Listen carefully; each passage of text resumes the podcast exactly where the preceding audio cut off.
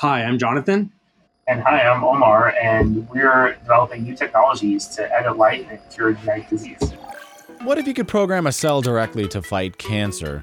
What if you could solve the 7,000 different genetic diseases currently plaguing our species? What if you could increase the human lifespan to 100 years, to 150 to 200 years, and beyond with gene therapy and gene editing? Well, these types of science fiction ideas are now reality thanks to my guests today. Joining me on the Beat the Often Path podcast, we have Omar Abudayyeh and Jonathan Gootenberg, creators of the AbuGoot Lab at MIT. These folks are from little known institutions of MIT and with their advanced degrees from a place you might have heard of called Harvard. So I'm just thrilled and deeply honored that they're joining an ignoramus such as myself today to share what is truly cutting edge, groundbreaking technology with incredible implications for defeating cancer and a wide range of other diseases. It just doesn't get more cool than this. So I hope you will tune in to this episode and thank you for joining me on the Beat the Often Path podcast. All right. Well, welcome to the show, guys. Now, I consider myself a pretty smart person because uh, when I microwave frozen foods, I'm able to set it to the 50% power setting to better de-thaw my food. Um, so, you know, I've looked at your bios and, you know, we are talking about uh, MIT, Harvard, various fellows, all of these things. So, um, you know, I, I, I, would like to say that we're intellectual equals here, but I know that that is absolutely not the case with me being clearly the smarter of the group. Um, but uh, can you explain to me a little bit about what it is that you two have been up to and why it's so relevant? Yeah. So, you know, right now, medicine is kind of going through a lot of changes with new technologies. And in the past, many people who are born with genetic disease could have treatments, but it was impossible to actually go into their genomes and fix that letter or problem in their genome that led to that disease. There were no cures available.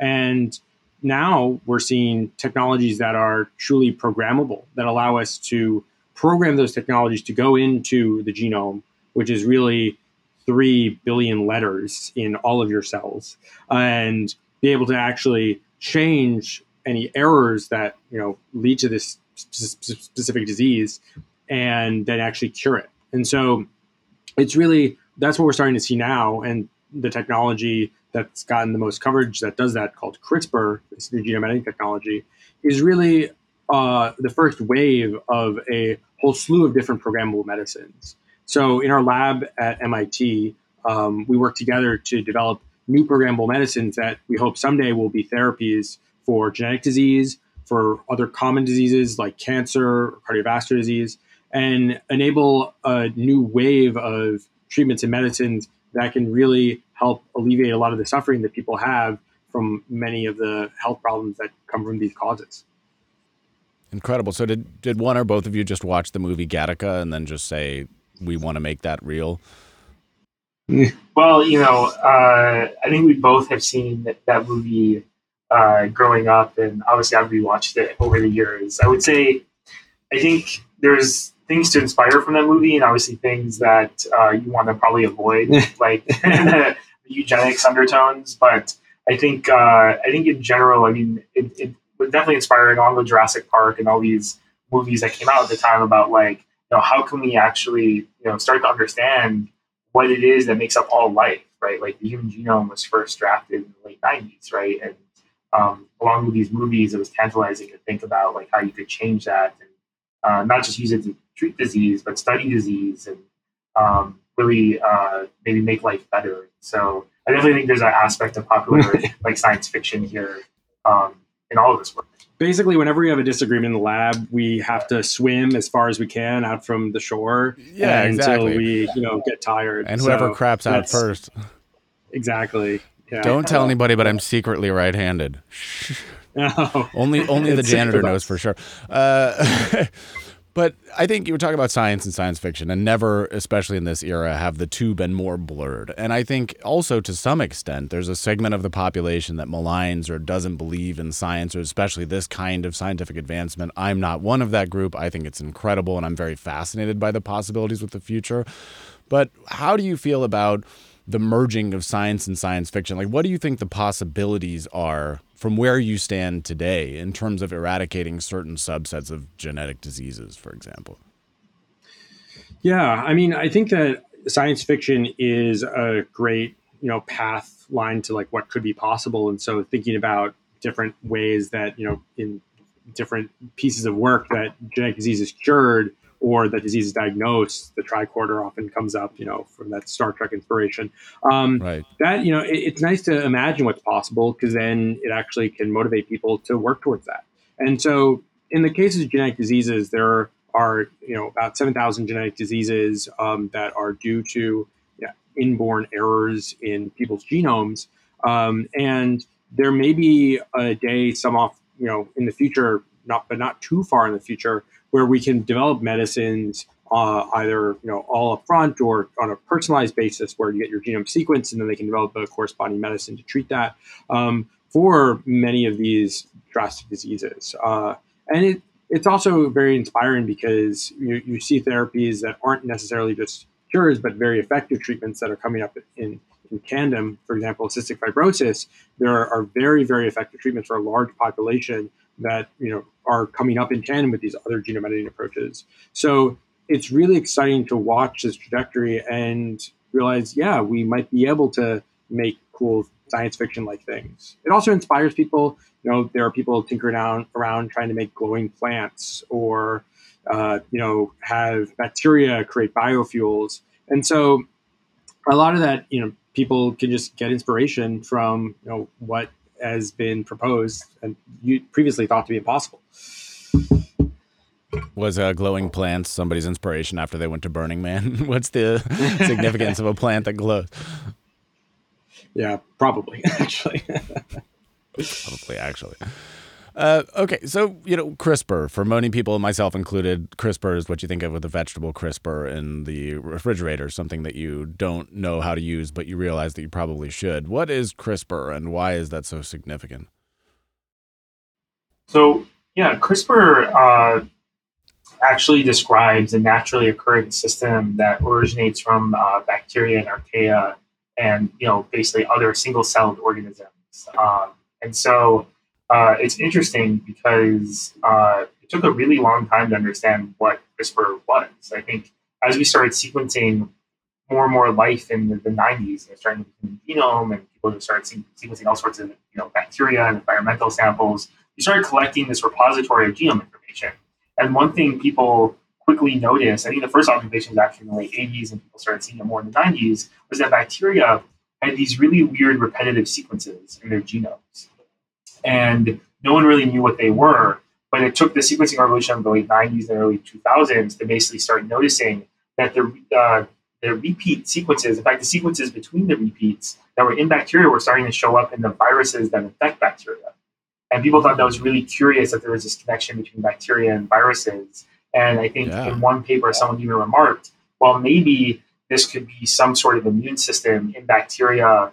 Uh, and we're seeing marks of previous infections uh, sort of uh, scarred into the bacterial genomes. And lo and behold, that early, yeah, that sort of early prediction turned out to actually be true. People showed really? that when bacteria were infected, the surviving ones could store pieces of their infections in their genomes, and those pieces would actually be expressed to then fight against future infections. And they actually were used to cut up the viruses if they ever showed their face again, basically.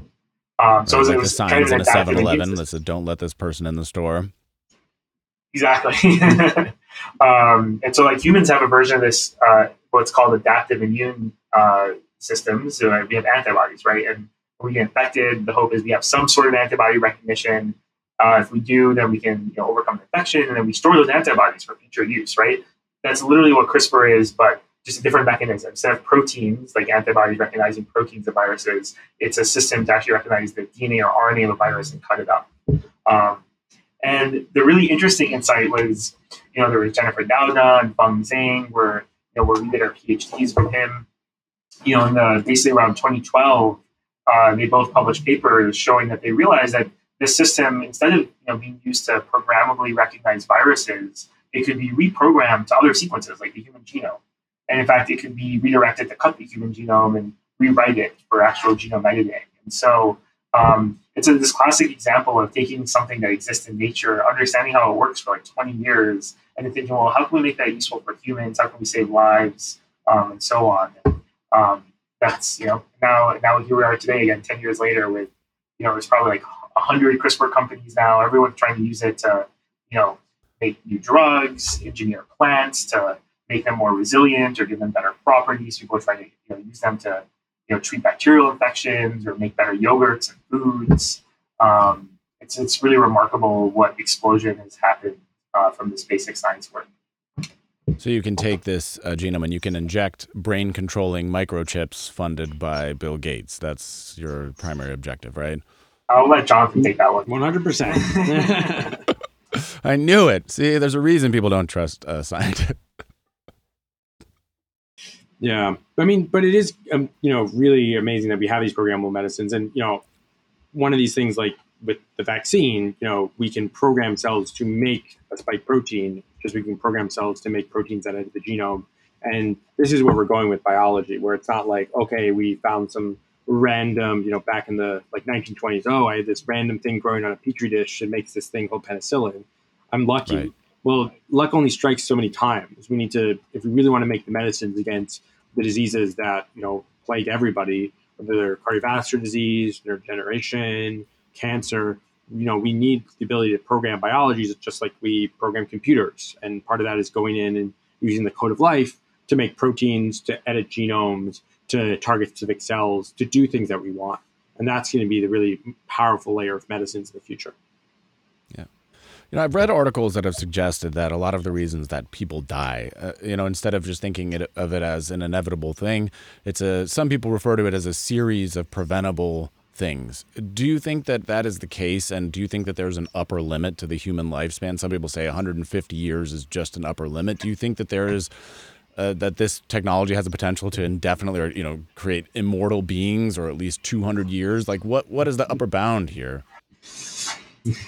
Yeah, I mean, I think that's a good question. I, you know, I think there's two questions here. Maybe I'll take the second one first. Mm-hmm. Like, can CRISPR be used for expanding human life? I mean, I think I think there's some possibilities for it. Like maybe we find genetic variants, right, um, that you know are in longer lived people, and you can install those variants in people and get some benefit. And I think you're seeing some examples of this. For example, there are mutations that give people really low cholesterol or fat levels, and um, that naturally occur in certain populations, like variants of PCSK9, that uh, knock that protein out, and they never get like metabolic, like like fat or cholesterol issues. Um, in some ways, that's like a longevity promoting intervention. If you install that mutation, people there's actually a company trying to do this called Verve. Um, that you know it's possible they could live longer because they won't get all the issues that you do with fat buildup, atherosclerosis, heart attacks, right? Um, so I think there are some uses for CRISPR, but do I think that you know living forever will be solved by CRISPR. I think there's probably other technologies and other approaches that can be useful there. And so the question is like, what would you want to do to achieve that? I think there's still a lot more biology that's needed, like understanding why it is that people age. Um, you know, right now a lot of the common things in aging, like you know, heart attacks, cardiovascular disease, you know, strokes, um, you know, neuro, uh, you know, brain degeneration, which is a really um, you know tough one. So, I, you know, the question is like, if you solve those diseases, you know, how much longer can you live? And then like, what happens right after that, right? Like, uh, you know, are there new diseases we can't even think of today that if you live to like 130, 140 years old, for example, then hit you, right? Like, that's really like, I love I think, that idea. Yeah, right. And so I, I, think theoretically you probably could live forever. I mean, uh, but I think you know it's gonna. It's not like there's one solution fits all. I think it's gonna be these iterative changes. Probably you know, break one barrier, like what's next. And um, you know, one thing that's interesting is you know the human germline. Right, if you think about that, that's you know like the cells that you you know either make sperm or you know your uh, uh, you know egg cells for for women. Um, that has been like propagated for you know tens of thousands of years or even longer, right? If you think about it, like you know that cell is able to produce a cell that you know creates a fertilized egg, and then that creates a human, and they have you know uh, you know cells that are able to then produce a new human, right? And so that's there's rejuvenation that's happening there. Otherwise, that that you know passing down of tens of thousands of years of humans wouldn't be possible. And I think you know a lot of people are trying to understand like what are the epigenetic or reprogramming that's happening in cells of, of those types to, to understand aging. And I think that's a really interesting um, uh, area to, to look at as well. But yeah, but to answer your question, I think there's not going to be one size fits all. Um, and another thing you have to think about is while you can make people live longer, is the quality of life also good? And so I think that's going to be the also parallel challenge is you, you know, maybe you solve cardiovascular problems and brain degeneration, but like how do you solve like frailty or muscle degeneration or wrinkling of the skin, right? Um, so there's definitely not going to be, I think, uh, you know, a solution that solves all of those. You know, a lot of things you have to build up time. So sure.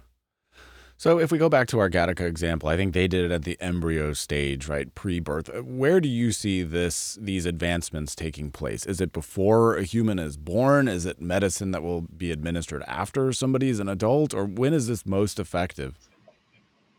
So I think as a field in genome editing and gene therapies, we're currently really thinking about how can we affect the somatic cells in your body. So in your body, you know, from a really abstract perspective, you have your somatic cells and your germline. And as Omar mentioned, your germline is your gametes, your eggs and your sperm that will go on for future generations. The somatic cells is everything else.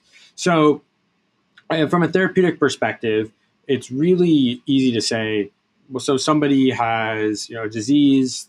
Let's say it's a mutation in their liver that causes alpha one antitrypsin deficiency disease um, that causes you to have a deficiency of alpha 1 antitrypsin and it can affect your liver, your lung.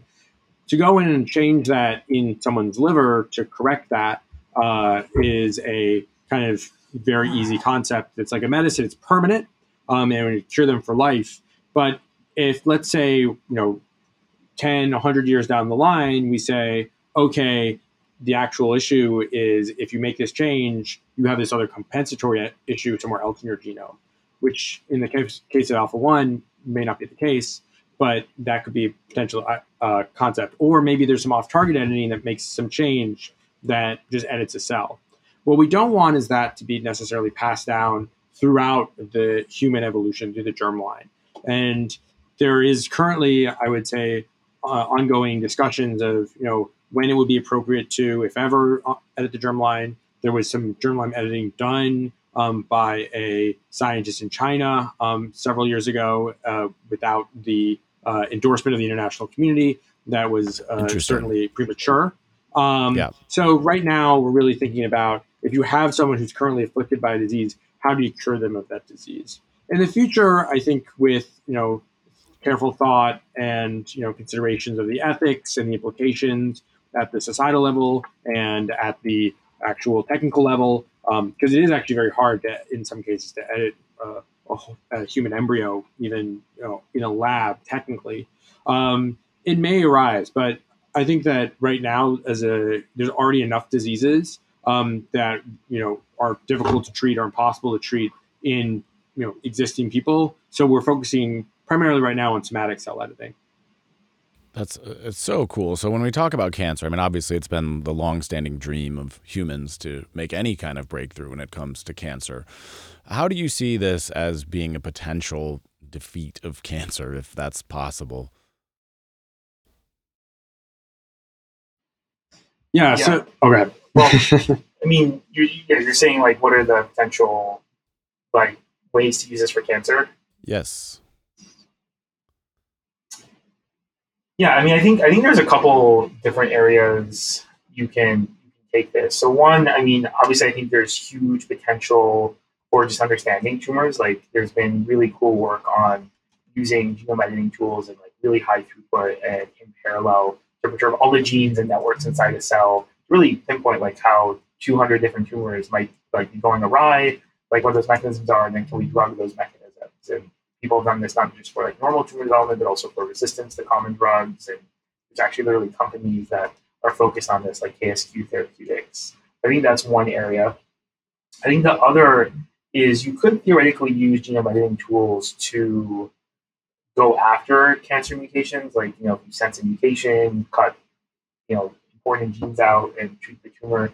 I think that's harder um, I, I, actually think in general, gene therapy and getting tools for cancer treatment directly are harder because the difference between treating it like a genetic disease and a tumor is a tumor you have to get every single cell.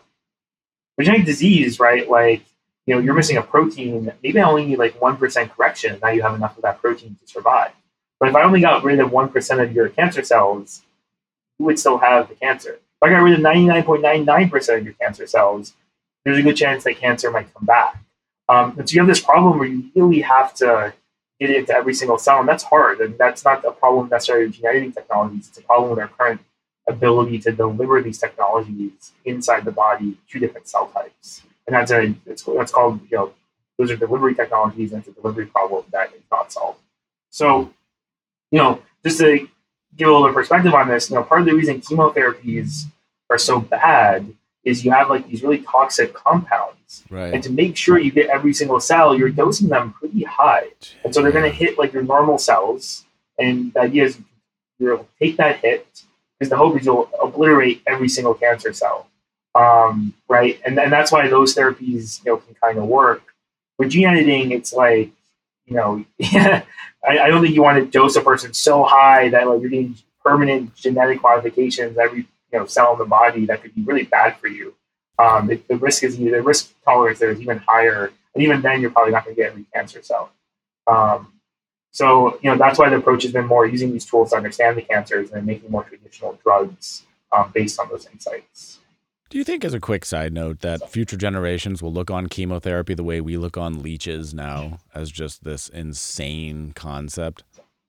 Absolutely. I think it's well, you know, it's it's been incredibly successful, but I think it obviously is one of those things that the minute we can replace it, it'll look probably, you know, like just an ancient way of treating a disease, given all the negative side effects. Yeah, yeah. I mean, it, leeches may not be the best analog, but maybe amputation where you know you can actually you know save someone's life, but it's pretty grisly. Um, and saying, yeah. so you know, but you know, in medicine, you can only a physician can only treat using the tools that they have.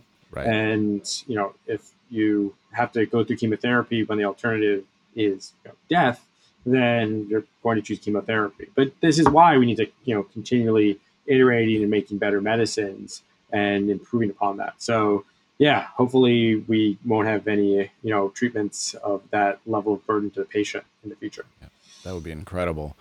And we talk about the, the difference in the beginning between, you know, science fiction and science, but there's also, especially in this realm, I would say that there's a lot of a difference between science and pseudoscience, especially around the term gene therapy. There's a lot of people of questionable ethics operating in the space, also promising longevity. There's a number of scams out there, or people that have been proven to be scams, or say, like, hey, I'm, I'm 50 years old, but I actually have the kidney of a 30 year old. It's like, how do you prove that, right? Um, how do we separate as people who aren't educated and aren't knee deep in these problems every day the pseudoscience from the actual science and the promise of these techniques? Yeah, I mean, it's difficult because, you know, sometimes science can seem like almost, you know, sci fi or pseudoscientific. If you told people, you know, 10 years ago or 20 years ago, you know, in the future, you'll be able to treat cancer by taking some of your cells, editing them, and putting a genetic program into them so it targets cancer, and then putting that back into someone, they would say, well, that seems just crazy. Um, but the thing about you know science that separates it from pseudoscience is that you have data and you have mechanism where you can one say if I do like a random controlled trial where I can take half of the people and treat them with you know this thing and half the other people treat them with the comparator or with placebo, I can actually see the change.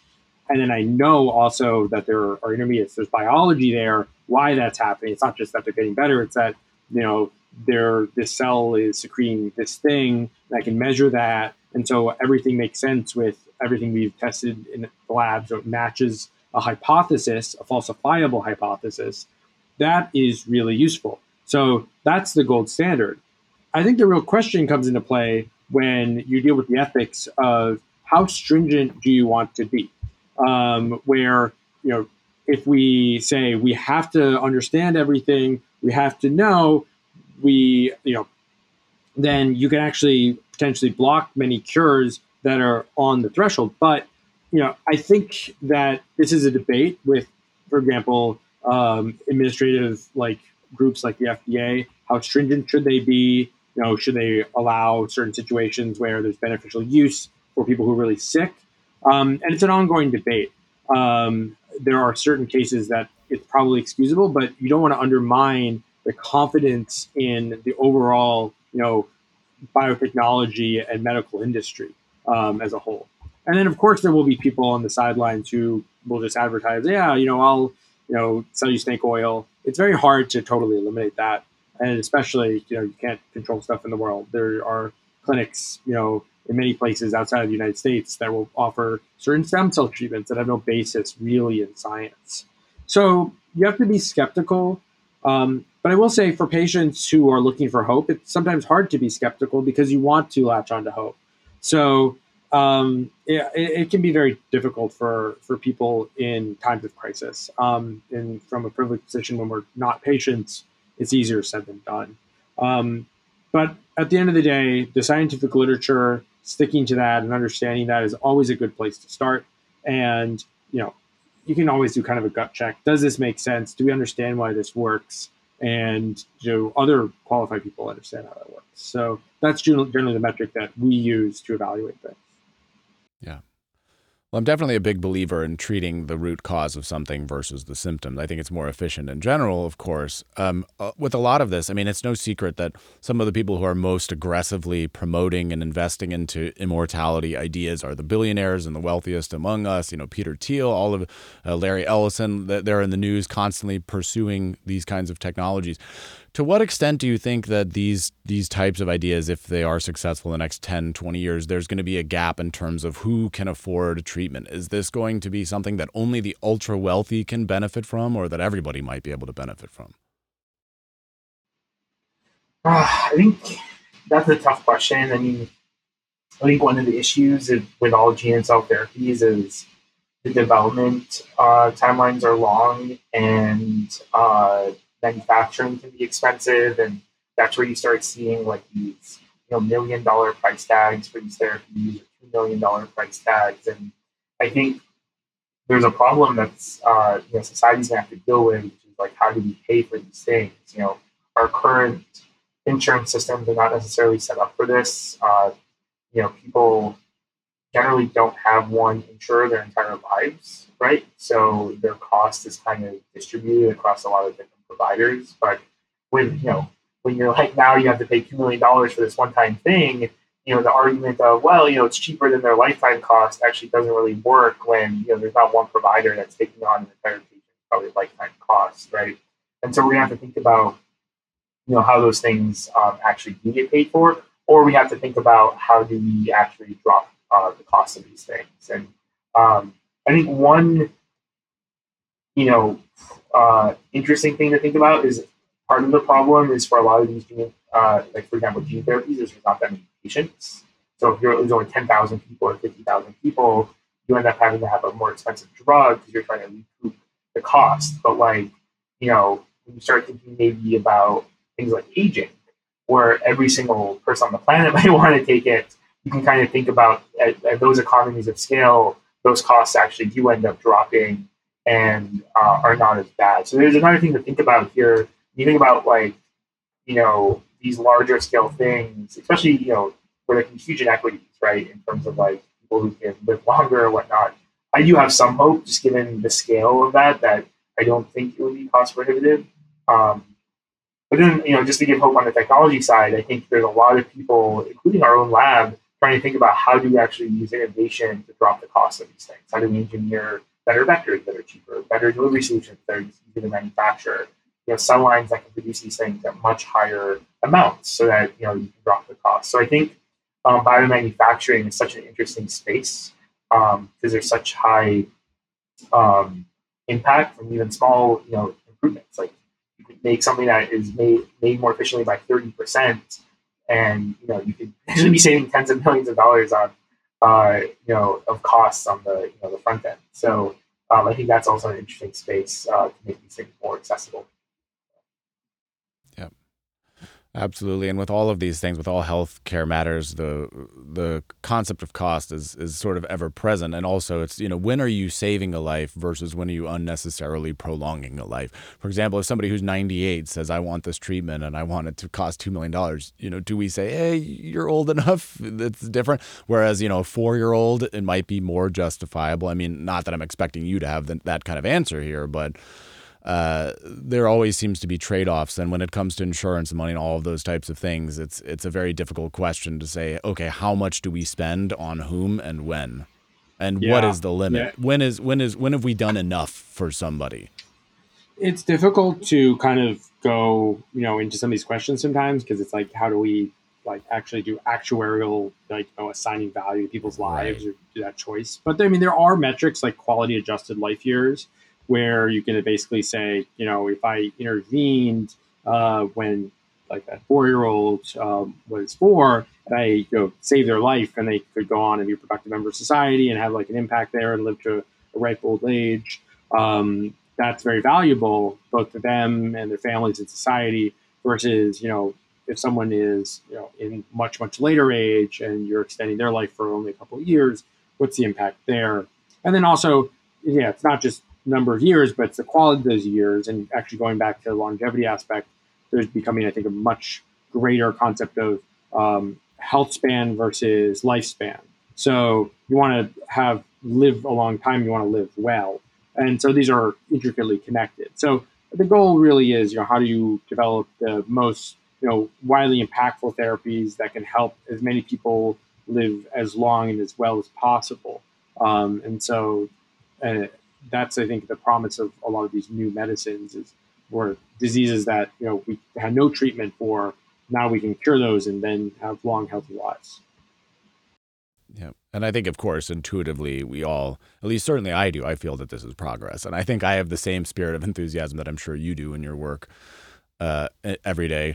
Uh, Omar, I know you've been working on aging and studying that for a very long time based on my research of you. And, and in researching aging and anti aging and a lot of the new techniques, one thing that's come up over and over again is this idea of telomeres and telomerase uh, and cell death and that kind of thing. Is there any, is that sort of related to stuff that you're working on? Is that uh, a theory that you believe in or have you heard of that? Um, yeah, so I you know I think there's many different axes of aging. So the telomeres, you know, I think is one axis a lot of uh, people have been working on. Um, I think we're trying to take a more mechanism independent view.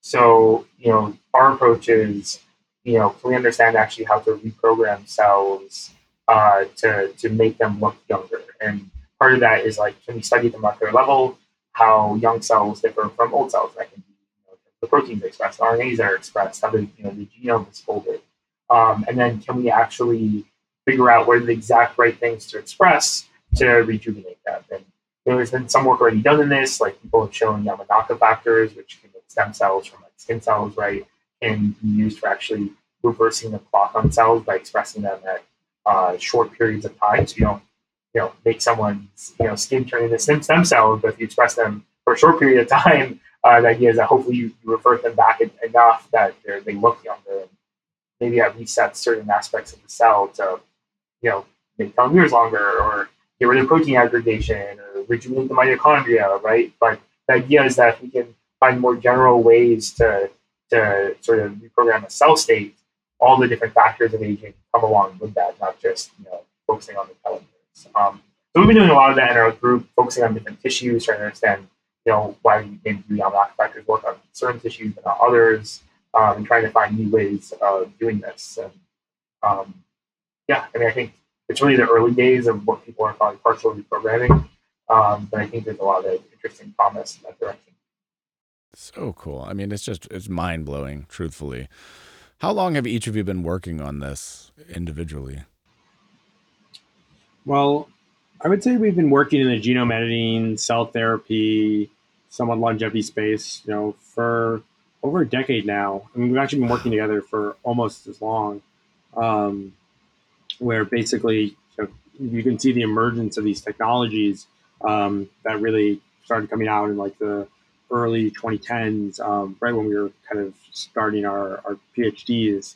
Um, and you can see waves of different technologies and different hypotheses. Aging is a concrete example where telomeres, you know, were like of high popularity, I would say, you know, in the 90s, the 2000s, and then other concepts like the idea that there are these bad cells, that these senescent cells you want to be able to kill um, via senolytics gained a lot of popularity, and now there's partial reprogramming, as Omar mentioned. Um, so I think as we learn more and more about biology, about the biology of aging, and how we have more and more different tools that can then address these problems, we'll be able to zone farther and farther in on this problem. But it's a hard problem. You know, it's, it's one of the most difficult problems in biology, I would say, where it's not even well defined what is aging um, at a molecular level. There are still kind of diverse hypotheses about that. So it's you know it's important that we have the tools and the technologies to explore that, as well as more hypotheses and research about the basic biology of you know cellular aging and organismal aging. Uh, when did you first get onto this concept, and what made you interested in this going back to the early days? And I guess when did you know, either separately or together, that this would be your life's work, or at least the majority of your life would be spent working on this problem? I mean, it's, it's a good question. I think uh, a lot of it has not been like a clean, you know, cut narrative. I would say. I mean, you know, I I come from a household of engineers. Both my mom was electrical engineer, my dad was civil engineer. Um, so I always grew up around sort of the concept of like tinkering and you know uh, solving problems. You know, my dad had like bridge design software on our computer that I would play around with, like play around the different truss designs and see if like uh, you know a truck payload can survive on the bridge, right? Like stuff like that. Uh, making concrete canoes that float in water. Um, and so I've always been interested in engineering and how to make, you know, use uh, that approach to make the world better. Um, but for me, I found that stuff way too boring. It didn't feel like that's where innovation was happening today. Uh, you know, mechanical, you know, electrical engineering. It's like felt like that was like hundred years ago. It was like super exciting times, and now like how to wrap a million Twinkies say, in a assembly line. Yeah, exactly. Um, so you know, I was I was trying to figure out you know what excited me the most. And for me, like growing up again, like these movies about gene editing and you know the human genome coming out as a kid, it seemed like that was like the super sci-fi thing of like you know trying to study like how you know why diseases happen and how to you know augment human abilities. And so you know I thought I actually thought about going to med school as an undergrad, like becoming a doctor. Um, but at the same time, being an undergrad at MIT, like I was in the lab uh, they opened the labs for undergrads, and so I was like in the lab, and I thought that was really cool, like uh, playing around with nanoparticles, and trying to you know tumors. And so I didn't really decide what to do, and so I actually was like, screw it, I'll do both. And so I actually went to an MD PhD program um, at Harvard, where you actually have to do both degrees, and it's like super crazy intense. that is um, insane. And yeah, and so I did the first years in med school, and then I went and did my PhD with Feng Zhang, where Jonathan also was, and that's where I, I landed on the CRISPR craze. I, I saw a paper from Feng where he had published on CRISPR-Cas9, like basically these molecular scissors that could cut up the genome and program. And I was like, holy crap! Like this thing I was excited about as a kid, like actually becoming true. And I was like, I want to work in this lab. I want to make programmable tools at the scale of uh, stuff you can't see. Right? Like you can't see what's going on inside the cell. I was like, a lot of the ways people think about these problems, like how to you know make a CRISPR tool more efficient or better, or like you know protein engineering was like a lot of the stuff my parents were doing mechanical electrical engineering at this like macroscopic scale, working with things you can see, right, that you can uh, manipulate in the machine shop. It was a lot of the same thinking principles, but like at the cellular level, at the atomic level. So I was like, this is super cool. I have found an engineering framework, but for like a very exciting new space that's really changing year by year. Um, and so I got hooked on CRISPR. I got hooked on molecular engineering and protein engineering. Um, and I actually did not finish med school. I was like, I'm just going to do uh, research and like make technologies and maybe make drugs one day uh, for the rest of my life. And that's the path I'm taking. Maybe in my 40s, I'll be like, shoot, I should have finished med school. Maybe I'll go back, be one of those guys that goes back when they're super old. Uh, but for now, I'm having a really fun time. You're, you're not supposed to tell people that your 40s are in the future because that's going to make everybody listening feel just horrible about their life. you're supposed to say that you're 60. Like with, with the amount that you've achieved at this point in your life, from an objective point of view, that's um, it's pretty outstanding. Like, oh yeah, just a few, just got my PhD from Harvard, no big deal. Uh, what about you, Jonathan? Was there an aha moment? Uh, was there a light bulb moment, or was it a gradual exploration?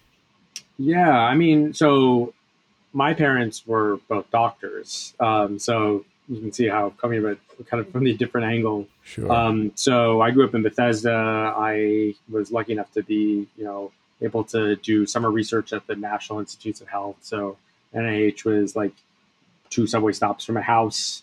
Um, so I was, you know, able to kind of see what biology was like, you know, from a pretty early age. Um, and you know, when you do research, it's sometimes very difficult to think about what am I going to focus on because you have to say of all these really cool problems, of all these really difficult things that affect society, what am I going to focus on while I have to kind of ignore everything else? Um, and there's just a lot of cool stuff out there on one hand, and on the other hand, there's a lot of pressing problems. And so when I was kind of going through, uh, you know, high school, I was you know brainstorming and thinking about well how do you actually work on a single scientific problem and do this? And in my lab at NIH um, my uh, PI the, my boss you know was working on a, a neat assay for uh, looking at kind of how different genes affect the progression of cancer using screening at the time using this thing called RNA interference. Um, and she you know, kind of opened my eyes that like you know these new technologies can make things much more accessible to address many different uh, approaches. And this is not a new uh, like revelation. Sidney Brenner, you know, a famous scientist, has a quote that essentially boils down to, you know, science moves because of the technology and what we can do with it. Um, I agree. Yeah. So I started to think about how technologies could help approach that, how biotechnologies. And so when I came to MIT for undergraduate, uh, research, I thought, well, I could do biological engineering and explore how cool new technologies, these things like synthetic biology and the ability to, you know, start to make different proteins, et cetera, um, could affect and like push all research forward. And I worked on the a very cool lab doing proteomics using mass spectrometry, which I thought was really awesome. Um, and then the basically everything started to pick up in technology, and this concept of genome editing really started to p- pick up as I was like trying to evaluate different tools to work on. I explored working on really cool microscopy approaches, but it was about in 2013 that I started to, you know, actually look for classes. This is in my last year of college, and this professor Feng Zhang had just had this big paper come out on like this cool potential genome editing technology, and he was teaching a seminar, and I thought, wow, this is really cool. It's after registration. I'll write to him. Maybe I'll be able to get in. And he's like, sure. And I show up. It's just nice. three people and him. So it was like this really crazy intimate concept of like you have one of these you know esteemed people in the field being able to explain how they think about developing tools that can really help everything. And that's really I think at the time we didn't even anticipate it. CRISPR became so uh, like ubiquitous that it's showing up in like Hollywood movies, like it's a plot point in Rampage. Um, it's something that everybody knows about. That it's really being translated towards medicine, but it also allows researchers to be able to you know do their science much faster. And this was all kind of in the background of thinking about well you know what are the big impactful problems? And aging of course you know longevity which is many different problems in tandem but if you can really expand, extend health span how can you actually impact and improve society um, in many different ways? So you know i kind of always had those concepts in, together in my head but then it started started to align where these medical treatments like look promising to be able to provide insight into longevity, to be able to treat incurable genetic diseases. And so when Omar and I were starting our lab, and we thought, well, can we like really take this uh, very inspirational and very fast moving technological development and apply it to like an unsolved problem or a yet unsolved area, which is you know genetic diseases and aging. Um, so it seems you know in retrospect it's quite natural that this emergence of these really powerful new approaches, these sci-fi technologies that we keep talking about, could be actually uh, applied to something that previously seemed impossible.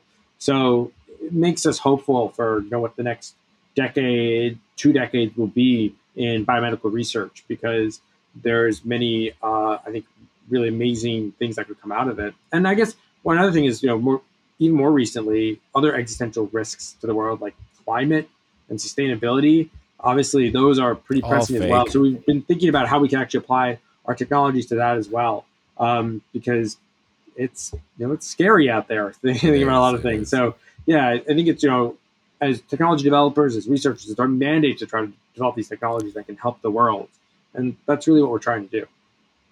It is, and I think part of my uh, uh, approach with this show and you know interviewing people such as yourself is, I think one of the things that technology has shown us, which you have illustrated very well, uh, is that we don't know what we don't know, and that everything can change very rapidly when a certain technological breakthrough occurs. That's the thing.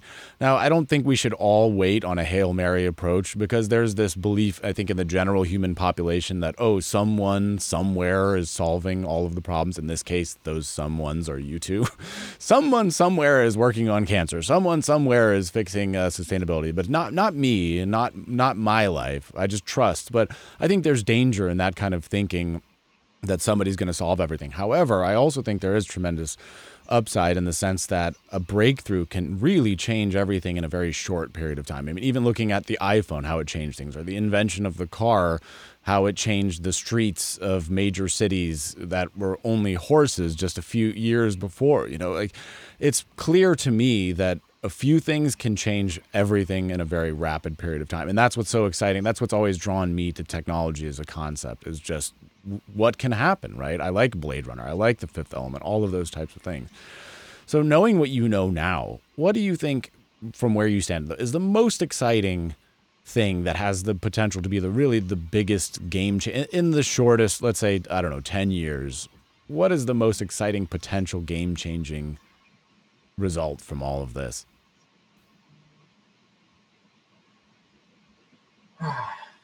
Want to first? yeah.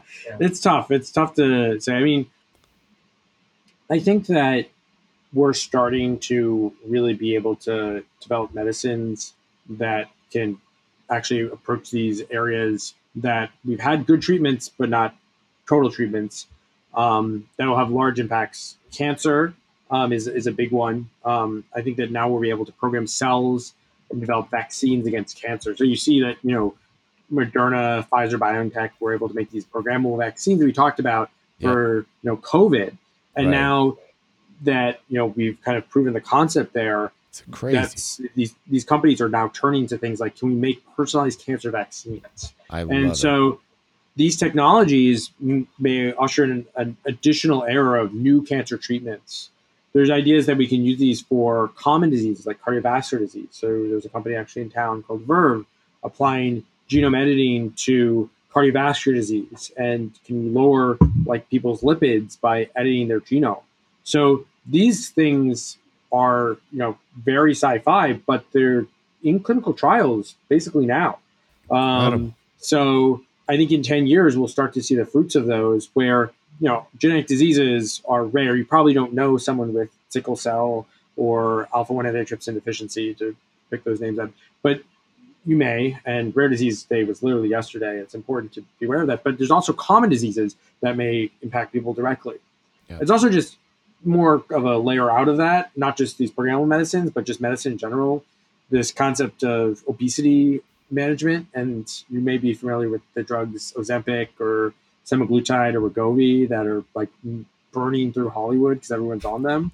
Right. Um, those are actually incredibly impactful ways to manage appetite and diabetes that have had really like impactful uh, like outcomes on people's weight where they're losing 20 30% of their weight.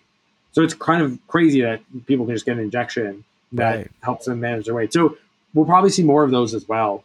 Um, one last one is pain being able to develop new drugs for pain Ooh, um, non-opioid pain where obviously the opioid em- epidemic er, was like terrible to this nation but new drugs to be able to manage chronic pain, which is an outstanding issue, those are also in development. So we're, I think, going to see lots of very uh, compelling new biotechnologies and, and, medicines coming through in the next 10, 15 years. So that's so I'll awesome. pass it to you, Omar. Yeah. Yeah, I mean, I think, hmm, I think the ultimate goal here is how do we? There's seven thousand genetic diseases, right, and probably millions of pathogenic variants, and so, you know, the big the big goal of these tools is how do we like actually treat and cure all, all of those variants, all those diseases. And I think that's ultimately what we're all working for towards. And I think like if in like 20 to 30 years we can say, you know, majority of these things have been treated, that would be amazing. But I also think there's still a lot of work to do to get there, right? Like, you know, making millions of editing drugs is probably not going to be the most feasible thing. And so we need approaches that don't just treat mutation by mutation, but actually can replace entire genes and do large scale replacements in genomes. So you can actually have drugs that are more generalizable and treat more people um, than mutation that's only like in 100 patients, right?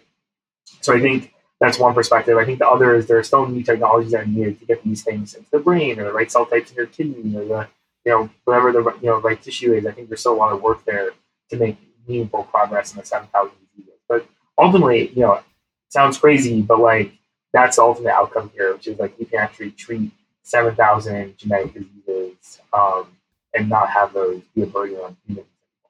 So. That's just incredible. So I have one one parting question as we approach the end of our time here, uh, and that is when somebody makes a decision to solve a huge problem or a potentially unsolvable problem. They let's say they go into academia or they do it outside of academia. How do you prevent the scenario where you're working on something and making no progress for 30 years because there are certain types of problems when when you don't know if something can be solved a potential outcome is that it can't be solved right how do you keep going in the difficult moments and what propels you forward even not fully knowing where you're headed at all times yeah no i mean it's challenging but i think with like uh, when you take on any like difficult journey just from a strategic standpoint, you want to be able to digest that into like small parts that seem like they can be conquered. You know, look, you know, to eat an airplane, you have to break it down into all those small parts, and then you can actually do that. It's not great for you, but so it's really taking a problem and factoring it down, and also learning from those things. So if you try an experiment and you fail and you learn from it, it can direct you new like directions to be able to actually overcome those challenges. So it's really how do you plan and strategize well? How do you make alternative plans that you take that data and just you know know when to give up on a small subset of something and try a different route because these ambitious goals there's many different ways to attack them and some will fail and some won't so failing fast understanding you know which are the best paths and how to iterate these small steps can get you a lot of progress in that direction. As long as you have that plan there, even if you're failing, you're learning. And so you aren't discouraged because you always know there's a next step. You don't want it to be you have no idea what to do. That can be a little bit disheartening. So planning ahead and having the ability to take in that data and then get the alternatives around that, that helps a lot. It's essential. Great insights. What do you think, Omar? Uh, yeah, I mean, it's impossible. I, I think He's I, like, I'm quitting tomorrow. He's like, this is yeah, this is bad I, I think I think Jonathan nailed it. okay, thank All you. Right. Great vote of confidence. So he could have spoken for both of you. Well, that's fabulous. Uh, you know, I can't thank you both enough for sharing your time and wisdom, and obviously, you're doing some incredible stuff. So, if people want to follow along with your work, where can they find you? Where can they follow along with what you're up to? Yeah, so uh, you know we have a lab website, abugootlab.org. Um, we have a lot of you know our publication and research on there. I would also say follow us on Twitter. Uh, we post really long tutorials about papers that we have come out where we you know give sort of inside scoop about the motivation and kind of the story behind the work and try to give a high level view um, of what's going on every time a paper is published. You can also scroll through and find our old tutorials online about you know papers over the past you know, many years um, too. So I'd say those are the best ways. Our emails are also online, so also encourage anyone to feel free to reach out and you know if you ever want to just talk about research or um, you know whatever, just you know we're we're available. Well, that's fabulous. That's a great way to wrap it up. And you know, here's hoping that you don't become the next Theranos. I'm I'm trusting that you're both ethical. I'm just kidding, but but no, it's been an absolute honor. Thanks again for sharing and for what you do and for what you're up to. And you know, may we all, may all the random idiots in the world, such as myself, benefit greatly from your work in the next 50 years. That would be just incredible. And I look forward to following your your work very closely. So again, thank you. And uh, with that, the official podcast is over. Thanks again for listening to another episode of the Beat the Often Path podcast. If you've enjoyed this episode or any of the episodes we've shared, it would mean a great deal to me if you subscribe to the podcast on your platform of choice or on YouTube. And of course, if you shared either the show itself or this particular episode with somebody who might want to hear it to help us grow the audience for the show, I would greatly, greatly appreciate it. So if you've been a passive listener all this time, I get it. I understand. There's no big deal with that. But it would really, really mean a lot to me if you'd leave a positive review and help me grow this show. So thanks again for listening, and I'll see you next time.